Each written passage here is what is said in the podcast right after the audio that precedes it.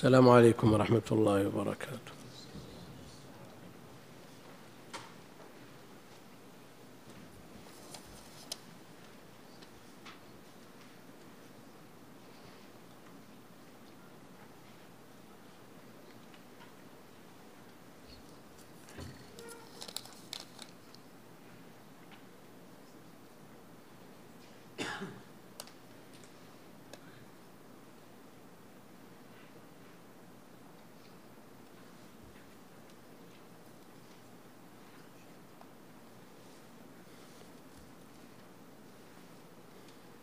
السلام عليكم صاحب المغني ذكر فصل آخر فصل جاء كان القرض إيه. بين السلام والرهن ما ذكر صاحب لا ما هو من المتن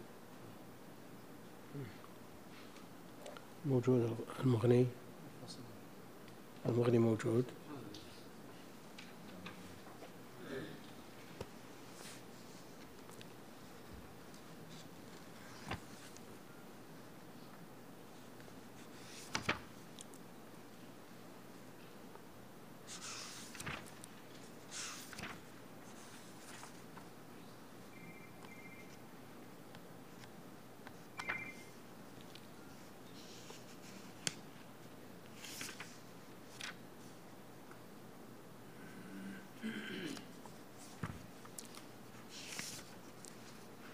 الباب كله ما هو موجود في المتن.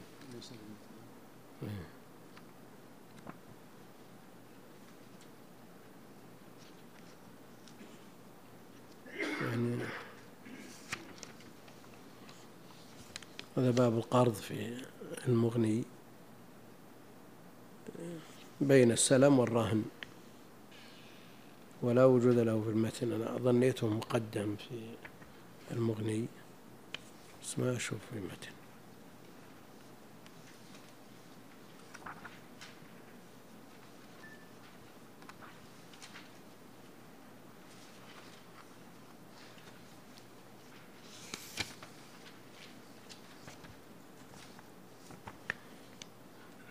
ولو يلخص باب القرض هذا الذي لا وجود له في المتن يعني رؤوس المسائل منه في المغني نمر عليها إن شاء الله.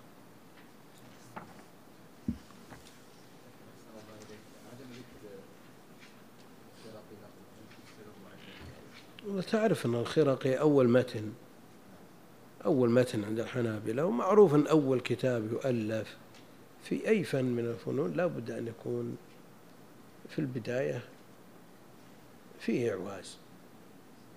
لو نظرت إلى كل الفنون أول متن يصنف فيها تجد فيه إعواز لو نظرت إلى الموطأ تجد أبواب ما هي موجودة في الموطأ.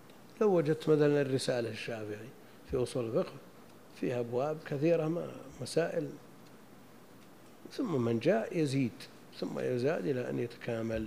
قل مثل ذلك في أصول الحديث علوم الحديث الرام هرمزي. ألا في علوم الحديث لكن أبواب كثيرة ما تطرق لها.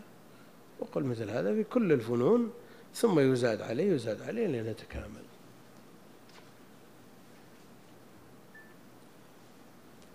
الحمد لله رب العالمين وصلى الله وسلم وبارك على عبده ورسوله نبينا محمد وعلى آله وصحبه أجمعين.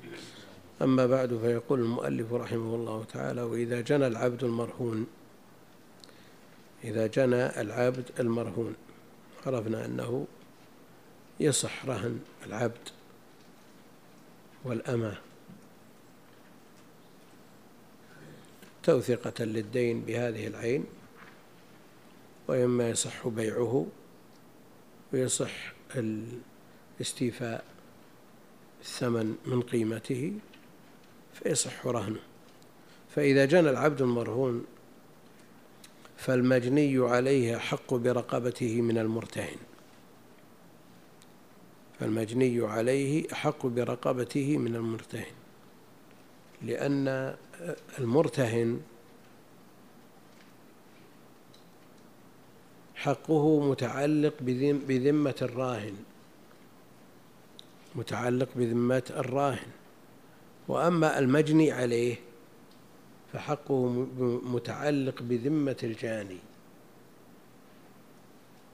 المرتهن حقه متعلق بذمة الراهن هو خصمه. هو الذي أخذ منه القرض أو أخذ منه الدين أو أخذ منه ما وضع الرهن من أجله. وأما بالنسبة للجاني فالحق متعلق بذمته هو. ثم بعد ذلك الراهن ينظر في مصلحته. فالمجني عليه حق برقابته من مرتهن أو من مرتهنه حتى يستوفي حقه المجني عليه إذا استوفى حقه سواء كان من السيد أو من الجاني إذا رأى السيد أنه يسلم الجاني للمجني عليه لأن أرش الجناية أكثر من قيمته هل يلزم السيد أن يدفع أكثر من قيمته؟ لا لا يلزم فحتى يستوفي حقه هذا المجني عليه. ولو افترضنا أن أرش الجناية بعشرة آلاف وقيمة العبد عشرين ألف هل السيد يدفع العبد للمجني عليه أو يدفع العشرة؟ يدفع العشرة ويبقى له عشرة من قيمته. وهذه العشرة الباقية تبقى رهن. فإن اختار سيده أن يفديه وفعل فداه بالعشرة فهو رهن بحاله. إذا فداه بقي العبد بحاله. وإذا خرج العبد المرهون خرج العبد المرهون قال والله هذه الجناية قدرت بعشرين ألف والعبد قيمته عشرة آلاف. كيف يتصرف السيد؟ يقول خذ العبد. ما عندي استعداد أدفع أكثر من قيمته وإذا نعم؟ وين؟ نعم. لا لا جرح. نعم. فإن اختار سيده أن يفديه وفعل فهو رهن بحاله. قلنا أنه إذا كانت الجناية عشرة آلاف وقيمته عشرين فإن السيد سوف يدفع العشرة. ما يمكن أن يسلم العبد وهو أكثر من قيمة من أرش الجناية. نعم وإذا جرح العبد المرهون أو قتل. نعم. كيف؟ إذا سلم العبد الراهن. سلمه لأنه لأن قيمته أقل من أرش الجناية؟ المرتهن خلاص تبقى تبقى يبقى دينه متعلق بذمة الراهن. ما يلزم. وإذا جرح العبد المرهون أو قتل جرح العبد المرهون أو قتل فالخصم في ذلك سيده. سيده لماذا؟ لأن الذمة متعلقة لأن الدين متعلق بذمته ذمة السيد الذي هو الراهن. وما قبض بسبب ذلك من شيء فهو رهن. جرح العبد المرهون. وقدر هذا الجرح بألف ريال. يبقى العبد رهن وقيم أو آه، ما حصل من المال بسبب هذا الجرح مثل يضم إلى آه، الرهن يضم إلى الرهن. فلو افترضنا أن العبد قيمته عشرة آلاف. فجرح وقدر الجرح بألف. والرهن معلوم أنه إذا جرح تنزل قيمته. سواء نزل ألف أو ألفين يبقى العبد رهن ويبقى مقابل الجرح رهن أيضا. وكذلك إذا قتل العبد فإن قيمته رهن. قيمة العبد رهن. قال فالخصم في ذلك سيد لأن الأصل أن الدين متعلق بذمته. وما قبض بسبب ذلك سواء كان قيمة جرح أو أرش جرح أو أو قيمته كاملة إذا قتل. وما قبض بسبب ذلك من شيء فهو رهن.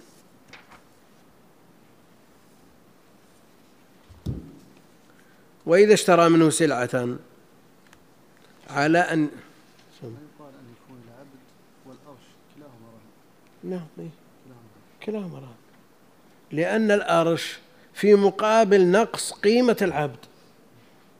الأرش نقص في مقابل نقص قيمة العبد. قلنا أنه إذا كانت قيمته عشرة والأرش قدر بألف لأن قيمة العبد نزلت إلى تسعة. فالعبد والأرش كلاهما رهن.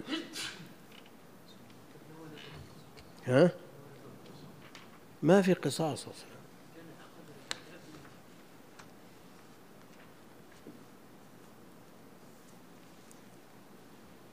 نعم. الحر بالحر ها؟ والعبد بالعبد. فإذا قتل العبد عبدا هل يقاد به أو لا يقاد.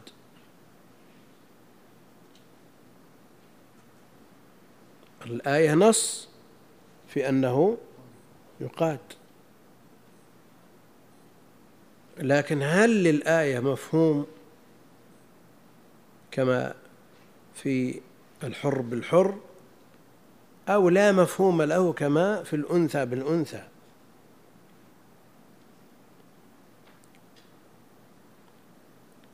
الأنثى بالأنثى. يعني لو قتل رجل أنثى يقاد ولا ما يقاد؟ يقاد. قتلت أنثى رجل تقاد ولا ما تقاد؟ تقاد به. حر بحر كذلك لكن عبد بعبد عبد بحر حر بعبد. هل هو مضطرد ولا غير مضطرد؟ غير مضطرد. عبد قتل عبدا يقات به. طيب إذا قيد به هل يلتغي الرهن؟ ولا لا بد من تعويض المرتهن برهن آخر؟ ها؟ يلتغي. ها؟ نعم يلتغي. وهنا يقول إذا اشترى منه سلعة على أن يرهنه بها شيئا من ماله يعرفانه. اشترى سلعة اشترى بيت بخمسمائة ألف. قال ولك الأرض الفلانية وكلاهما يعرفها الراهن والمرتهن ومحددة معروفة لدى الجميع رهن. أو احضر لك ضامن. يضمن المبلغ. أو كفيل. ثم بعد ثبوت العقد. قال والله رجعت أنا لا مرهنك والضامن عرض عليه ورفض. عرض عليه أن يرهن المبلغ وقال والله ما عندي استعداد. أضمن. قال وإذا اشترى منه سلعة على أن يرهنه بها شيئا من ماله يعرفانه أو على أن يعطيه بالثمن حميلا يعني كفيل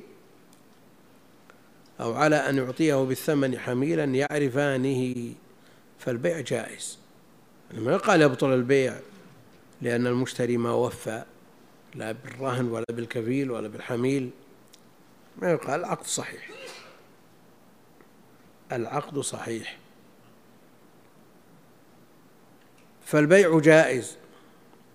فإن أبى تسليم الرهن إن أبى المشتري تسليم الرهن أو أبى الحميل أن يتحمل البيع صحيح. لكن يبقى البائع مخير في فسخ في فسخ البيع أو إنفاذه. لأن الحق لا يعدوه فإذا تنازل عن حقه فله ذلك.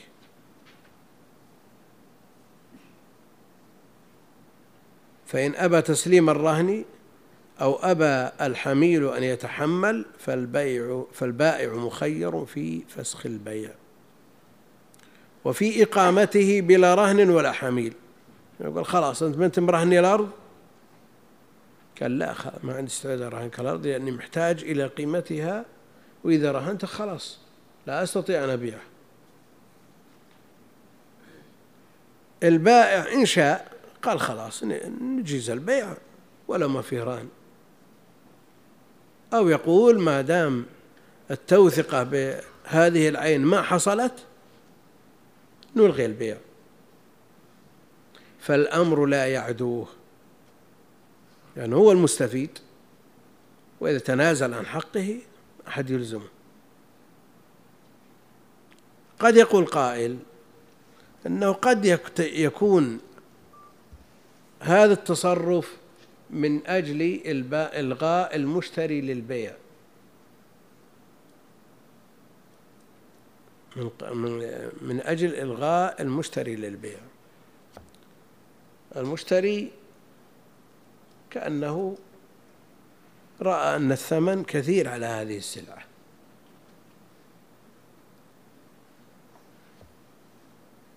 فمن أجل أن يلغي البائع قال الله هو أنت.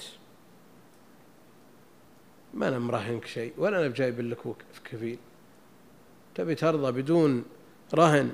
وبدون كفيل الله يقويك. كونه يتحايل لإلغاء هذا البيع هل يؤثر في العقد ولا يؤثر؟ نعم. يلزم بإيش؟ نعم يلزم بنفوذ العقد ولا يلزم بالرهن ولا بالكفيل. والبائع لا شك أنه البيع حينما أجراه مستفيد.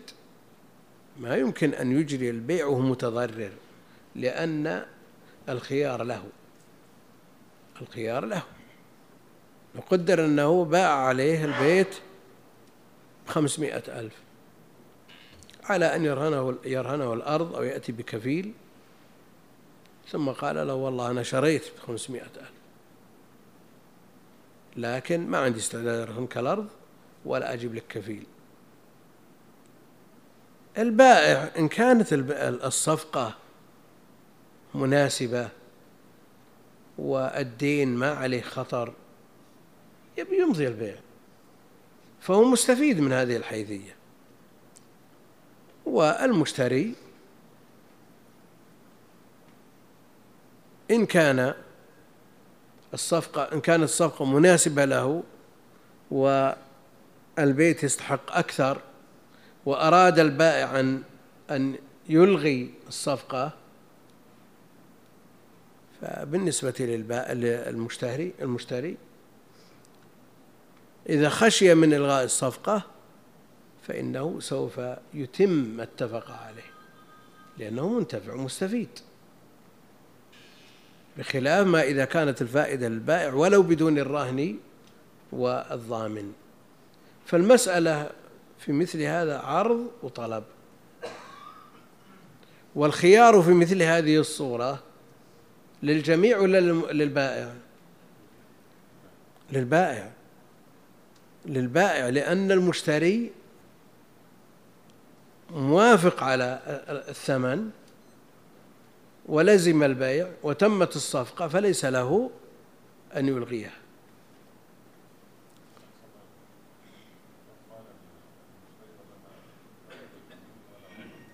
إيه؟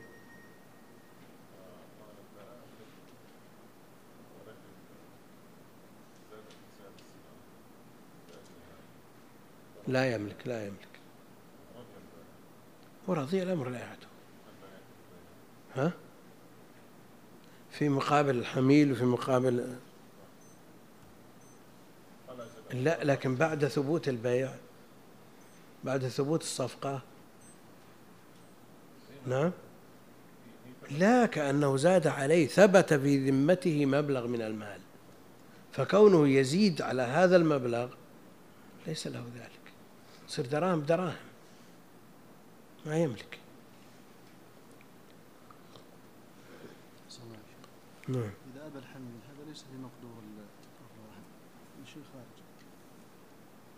إي لكن بعد إذا كان المش... البائع متضرر نعم كان البائع متضرر. هذا المشتري ما يضمن أن يسدد إما لكونه مماطل أو لكونه ما يستطيع الوفاء.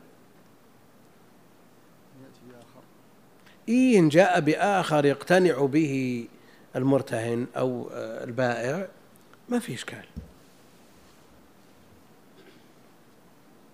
إذا كان مثله في آه، كونه ملي مثله أو أفضل منه ما ثبت الخيار. أو رهنه أرضا أفضل من من من الأرض السابقة يمكن الاستيفاء من قيمتها فليس له خيار. فالبائع مخير في فسخ البيع وفي إقامته بلا رهن ولا حميل. وعرفنا وجه ذلك. ولا ينتفع المرتهن من الرهن بشيء. رهنوا سيارة رهنوا سيارة ثم جاء. واستعمل السيارة وقال هذا في مقابل الزيت والبنزين. يصح ولا ما يصح؟ ها؟ يصح ولا ما يصح؟ ما يصح. بخلاف ما إذا رهنه شيء يتلف إذا لم إذا لم ينفق عليه. رهنه عبد رهنه دابة. فهو ينتفع بالمرهون في مقابل الإنفاق عليه. السيارة لو لبقها شو بيصير؟ تموت؟ لا ما تموت. قال ولا ينتفع المرتهن من الرهن بشيء إلا إذا كان مركوبا أو محلوبا. مركوب يشمل السيارة. لكن هل هي مرادة؟ لا المراد بالمركوب الذي يتلف إذا لم ينفق عليه. والغنم مع الغرم والخراج بالضمان. ما دام ينفق عليه فإن له أن يستفيد منه من ظهره ومن آه، نتاجه بقدر آه، العلف. قال ولا ينتفع المرتهن من من الرهن بشيء إلا إذا كان مركوبا أو محلوبا. فيركب ويحلب بقدر بقدر العلف لماذا؟ لأنه أنفق والنفقة بالنسبة للرهن تلزم من؟ تلزم الراهن صاحبه لو أنفق عليه وقال أنا ما أنا منتفع لكن بدلا من أن يموت الرهن فأتضرر أنا ويتضرر صاحبه أنفق عليه بنية الرجوع. بنية الرجوع. أنا ما أنا مستعمله ما أنا بحاجة إلى أن أركب هذه الدابة. لكن أنفق عليها لئلا تموت فأتضرر أنا ويتضرر صاحبها. هل له ذلك أو لا؟ نعم. بنية الرجوع. ها؟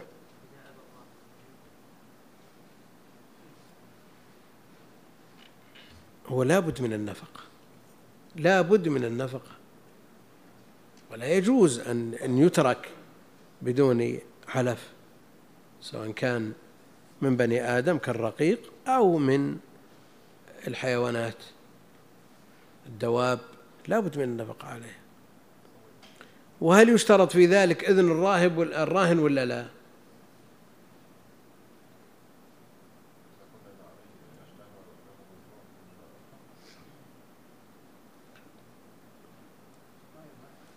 ما يلزم؟ لا ما مسألة عرف مسألة شيء يفوت. شيء يفوت. ولد حر ظل ضاع فجاء واحد من المحسنين وتولاه وأدخله في بيته من ضمن أولاده وأنفق عليه. يعني يتركه يموت ولا ينفق عليه ويرجع على والده. ينفق عليه ويرجع مثل هذه الأمور اللي تفوت لا بد من, من, من التصرف فيها. ما يقال والله هذا متبرع ما يضمن. ها؟ لا يفوت مثل ما قلنا في السيارة السيارة ما ما عليها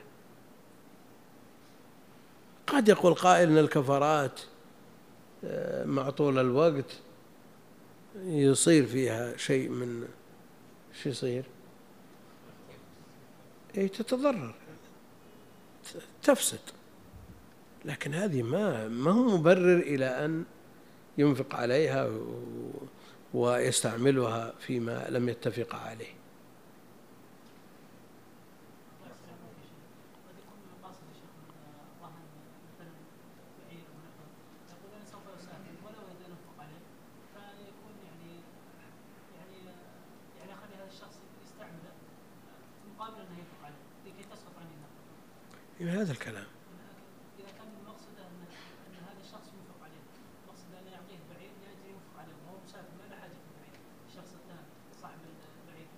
الراهن. على كل حال آه، المنفق يستفيد. ما ينتفع به. ينتفع به. قال إلا إذا كان مركوبا أو محلوبا فيركب و يحلب بمقدار العلف لأن الضمان بالخراج والغرم مع الغنم.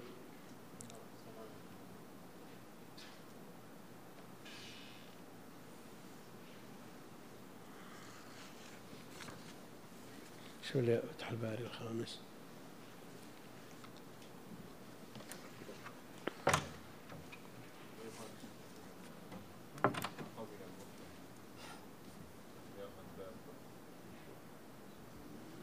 ويعرف أنها تموت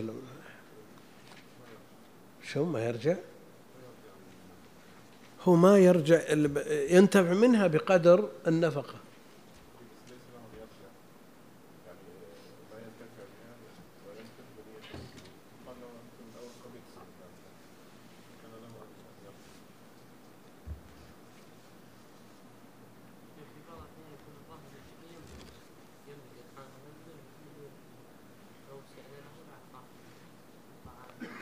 تصرف من غير اتفاق مع صاحبه. تصرف من غير اتفاق. هو المسألة فيما يفوت. وإذا أمكن الاتفاق فهو الأصل. إذا لم يمكن الاتفاق وخشي من فوات أو موت الراهن فإنه ينفق. حتى في أمور أخرى. أنت وجدت دابة وأنفقت عليها. تخليها تموت.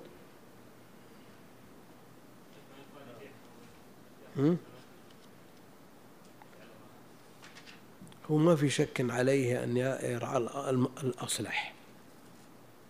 لكن مسألة البيع لا بد من الاتفاق عليه لأنه لا يغلق الراهن من صاحبه. خلاص انتهى. لا ما يلزم لأن الذي يخشى منه منتفي.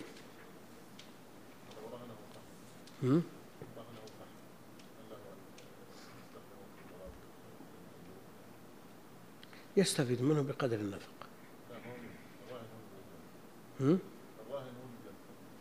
طيب. من الذي يستفيد؟ ليس له إلا إذا أنفق. ليس له إلا بقدر نفقته. الأصل في الراهن يعني من خلال ما جاء في القرآن فلم تجدوا كاتبا فرهان مقبوضة. فهو لا بد أن يكون مقبوضا لا بد أن يكون مقبوضا وقبض كل شيء بحسبه كما تقدم. قبض كل شيء بحسبه. وهذا سبق تقريره. وقال رحمه الله كتاب الرهن باب في الرهن في الحضر. كنتم على سفر؟ فلم تجدوا كاتبا فرهان مقبوضة. مفهوم الآية أن أن الرهن خاص بالسفر. فماذا عن الحضر؟ قال باب في الرهن في الحضر وقول الله عز وجل وإن كنتم على سفر ولم تجدوا كاتبا فرهان مقبوضة. قال رحمه الله حدثنا مسلم بن إبراهيم قال حدثنا هشام قال حدثنا قتادة عن أنس رضي الله عنه قال ولقد رهن رسول الله صلى الله عليه وسلم درعه بشعير ومشيت إلى النبي عليه الصلاة والسلام بخبز شعير وإهالة سنخة.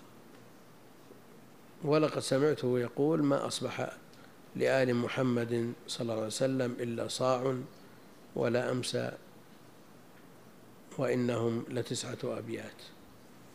المقصود أن هذا الرهن في مقابل الشعير في الحضر ولا في السفر؟ في الحضر.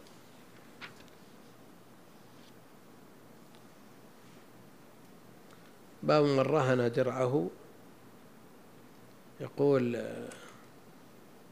قال إبراهيم حدثنا الأسود عن عائشة رضي الله عنها أن النبي صلى الله عليه وسلم اشترى من يهودي طعاما إلى أجل فرهنه درعه. رهن السلاح. ونفس الحديث السابق. الرهن باب باب الرهن مركوب ومحلوب. أحد يقرأ. أحد يقرأ.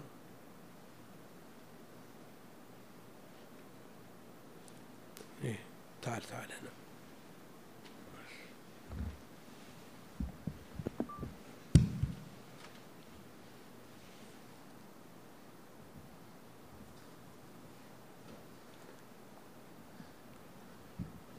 قال رحمه الله تعالى باب الرهن مركوب ومحلوب وقال مغيرة وقال مغيرة عن إبراهيم تركب الضالة بقدر علفها وتحلب بقدر علفها والرهن مثله.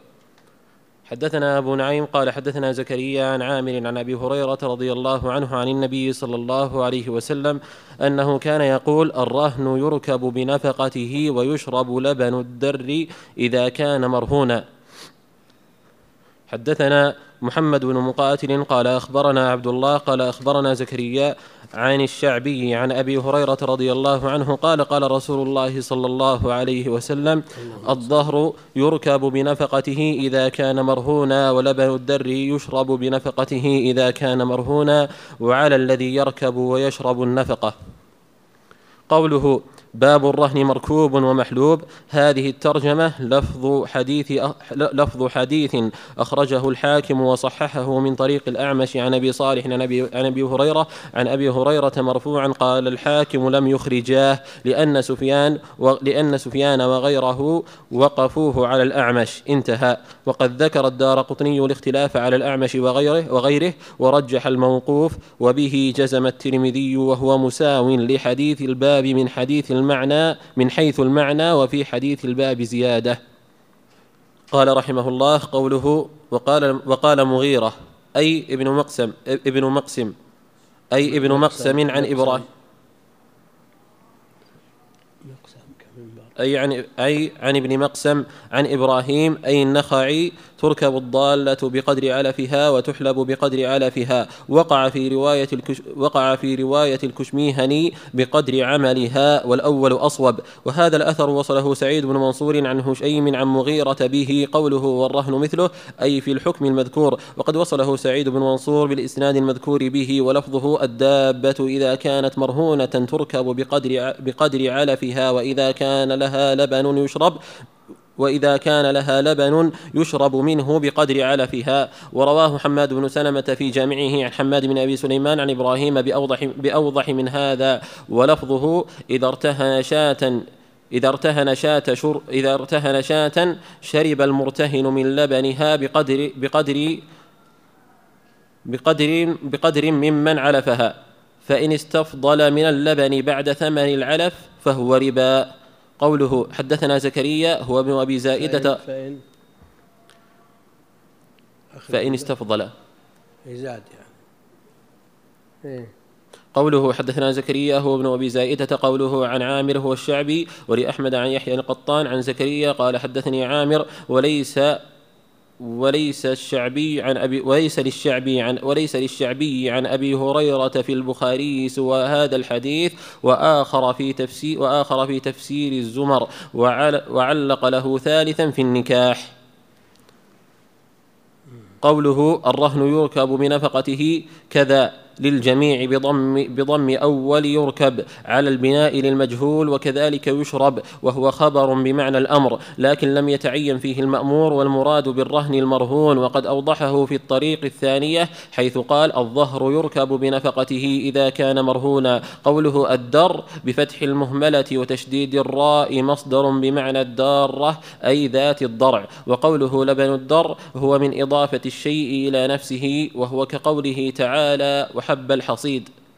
قوله في الرواية الثانية وعلى الذي يركب ويشرب النفقة أي كائنا من كان هذا ظاهر الحديث وفيه حجة لمن قال بجوا وفيه حجة لمن قال يجوز للمرتهن الانتفاع بالرهن إذا قام بمصلحته ولو لم يأذن له المالك وهو قول أحمد وإسحاق. وطائفة وطائف وطائفة قالوا وطائفة قالوا ينتفع المرت ينتفع المرتهن من الرهن بالركوب والحلب بقدر النفقة ولا ينتفع بغيرهما لمفهوم الحديث. وأما دعوى الإجمال وأما دعوى الإجمال فيه فقد دل بمنطوقه على إباحة الانتفاع في مقابلة الإنفاق. وهذا يختص بالمرتهن لأن الحديث وإن كان مجملا لكنه يختص بالمرتهن لأن انتفاع الراهن بالمرهون لكونه مالك رقبته لا لكونه منفقا عليه بخلاف المرتهن. وذهب الجمهور إلى أن المرتهن لا ينتفع من المرهون بشيء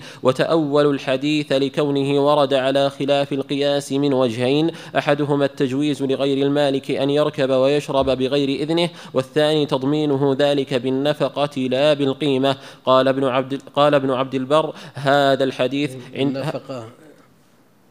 يعني ما تنضبط. وكونها في مقابل الانتفاع لا يلزم أن تكون مساوية للانتفاع من كل وجه. ففيها عدم التساوي بين ما يبذله نفقة وبين استعماله له.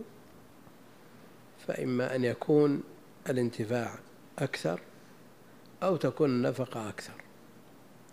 وهذا خلاف الأصل. الأصل أن يكون الانتفاع بقدر النفقة. لكن قد يكون اللبن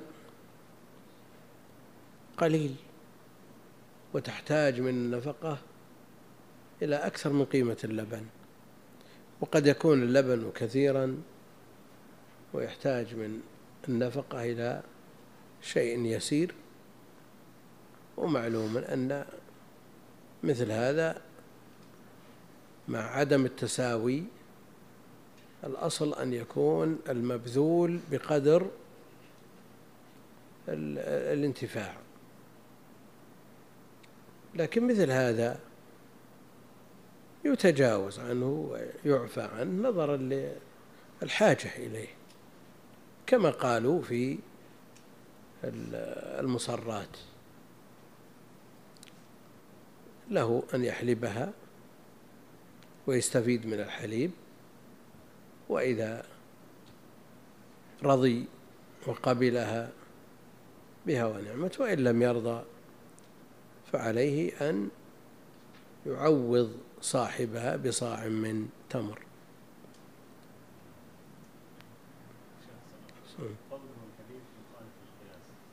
إيه، مثل ما قلت المخالف للقياس باعتبار أنك تدفع بقدر ما انتفعت.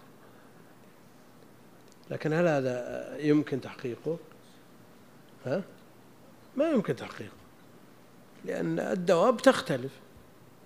بعض الدواب تحتاج من الأكل ضعف ما تحتاجه الأخرى. مثل ما يقال الآن اللي يسمونه البوهي- البوفيه المفتوح. بعض الناس يأكل ثلاثة أضعاف ما يأكله غيره. وفي هذا من الغرر ما فيه. لكن هناك أمور وصفقات تعارف عليها الناس وليست من باب المعاوضة وإنما من باب الإرفاق مثل النهد يسمونه قطة مجموعة يسافرون سفر ويتفقون على أن كل واحد يدفع ألف ريال. وهم خمسة خمسة آلاف ريال تكفيهم لمدة شهر مثلا. هل أكلهم واحد؟ ما هو أكلهم واحد كل شيء يكفيه واحد ما يكفيه شيء. هذه يتسامح فيها بخلاف ما إذا كان القصد من ذلك المعاوضة. المعاوضة لا بد فيها من أن يكون ال- الثمن والمثمن معلومين. قف على هذا هم؟ قول من قال إذا استقبل من اللبن زيادة عن نفقته فهو ربا لا يكفي شلون؟ لأن قال قال من استقبل من لبنها إذا يزيد على ما أنفقه فهو ربا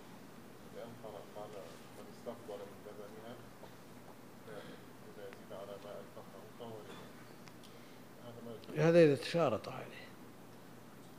تشارط عليه. مع أنه ما قد لا يوافق عليه. إيش لا.